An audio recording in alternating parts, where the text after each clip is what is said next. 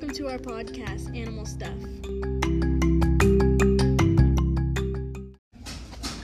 Every year, 2.7 million cats and dogs are killed. 1.13 million animals are used for testing and research every year. Animal abuse is a felony in all 50 states. South Dakota is the most recent state to make animal abuse a felony. The most common forms of animal abuse are Neglect, hoarding, fighting, beating, manipulation, throwing, stabbing, burning. vehicular. Have you ever heard of Papanack Zoo? Well, Papanack Zoo uses their animals only for entertainment. Most common animal abuse victims are dogs, cats, livestock, and horses. Did you know tens of thousands of horses are slaughtered every year for meat? 5% of animal abuse cases involve dogs. Many states do not consider livestock in their cruelty laws. There is no federal cruelty law when it comes to animals. Instead, cases are handled on state by state basis.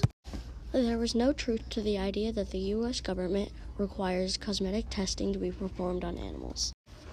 All 50 states consider animal cruelty a fel- felony in one form or another. Laws include neglect, physical abuse, and unlivable housing conditions. Two men were given suspended prison sentences after a cat was abused in a careless prank. They filmed the incident, which shows the man pick up a white and ginger cat and throw him into the air like a rubbery ball. The cat can be seen spinning in a considerably high height before he hits the ground with some force before fleeing. It was not known what the injuries of the cat have sustained. A laughter may be heard in the video as one of the men heard saying was heard saying, "Hope you got 9 lives to live, mister." A veterinary surgeon watched the footage which shows the cat and it's initially calm and at no point does he bite or make contact with the man. The cat becomes extremely stressed and panics as it starts to struggle. Despite showing signs of fear, at no point does the cat exhibit any viciousness. The shocking number of animal cruelty cases reported every day is just the tip of the iceberg.